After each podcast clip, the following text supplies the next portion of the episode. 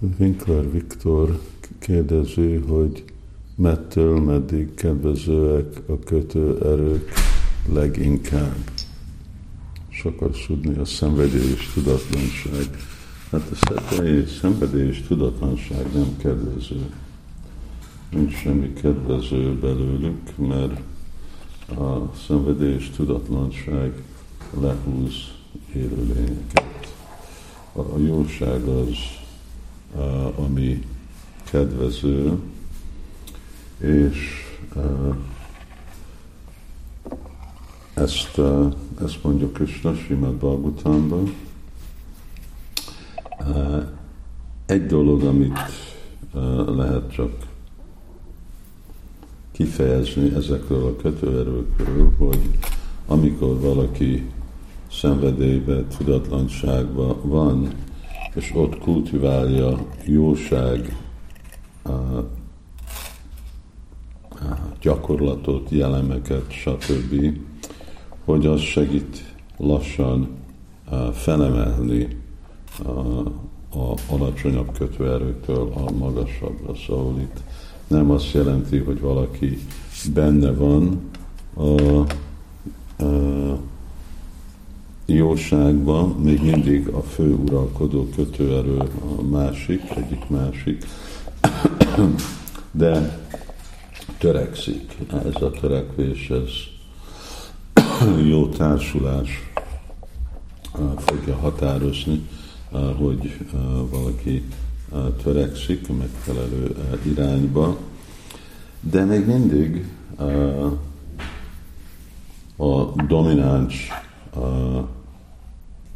befolyás az a szenvedély, és ezt láthatjuk, hogy ez vagy a tudatlanság.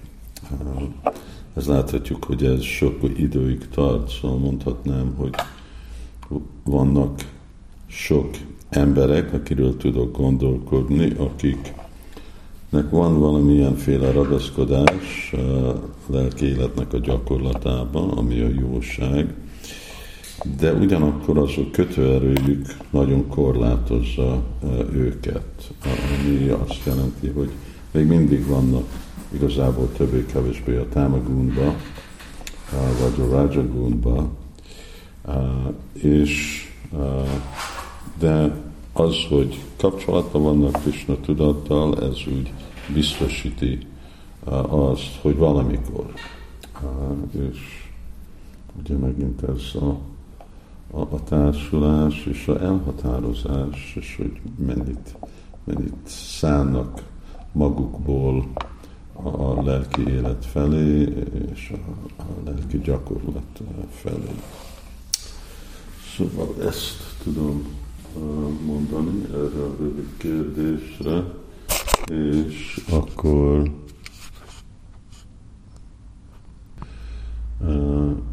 a Darvas Csaba kérdez jó kérdés, standard kérdés, hát hogyha egy az Isten, miért nem tud együttműködni a vallások. És a válasz az, hogy a vallásoknak nem lenne annyira probléma együttműködni, itt az emberekkel van a probléma sajnos. Ők azok, amik vallásokat, a környezetet, egymást és minden más dolgokat nagyon képesek elrontani. És ebből jön a, a probléma, hogy emberek, vallások tudnának együttműködni, de arra szükséges, hogy emberek nem csak a saját vallásukat ismerik és elfogadják, hanem nyitott vannak a másik vallások felé, és el tudják fogadni, hogy vallásokban van egyféle hierarchia ami én még nem találkoztam emberekkel, akik ezt hajlandóak elfogadni, hogy van, van hierarchia, és azért, mert egy versenyzés jön ki a vallásos emberek között, hogy enyém a legjobb, ez most vagy ki van mondva, vagy nincs kimondva, akkor annyiféle más súrlódás és vita látjuk a vallásnak a nevébe. De a végrevallás az egy, és ez olyan, mint ugye mi nem látjuk, hogy nem tudom, a egyetemisták vitatkoznak a főiskolával, hogy kitanul többet valami témáról, vagy a általános iskolás, vagy a, a óvodás, mert mindenki tudja, hogy hát igen, ezek felső szintebb tanulók.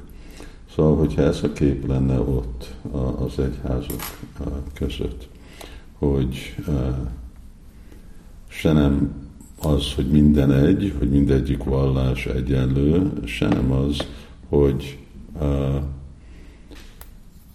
csak én vagyok jó, és minden más rossz.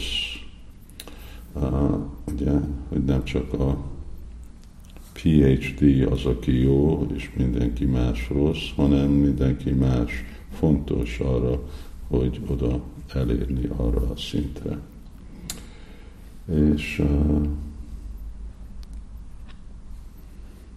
és arányilag uh, könnyű lenne a világ, uh, hogyha nem lennének mindezek a problémák, amit emberek csinálnak, de sajnos azért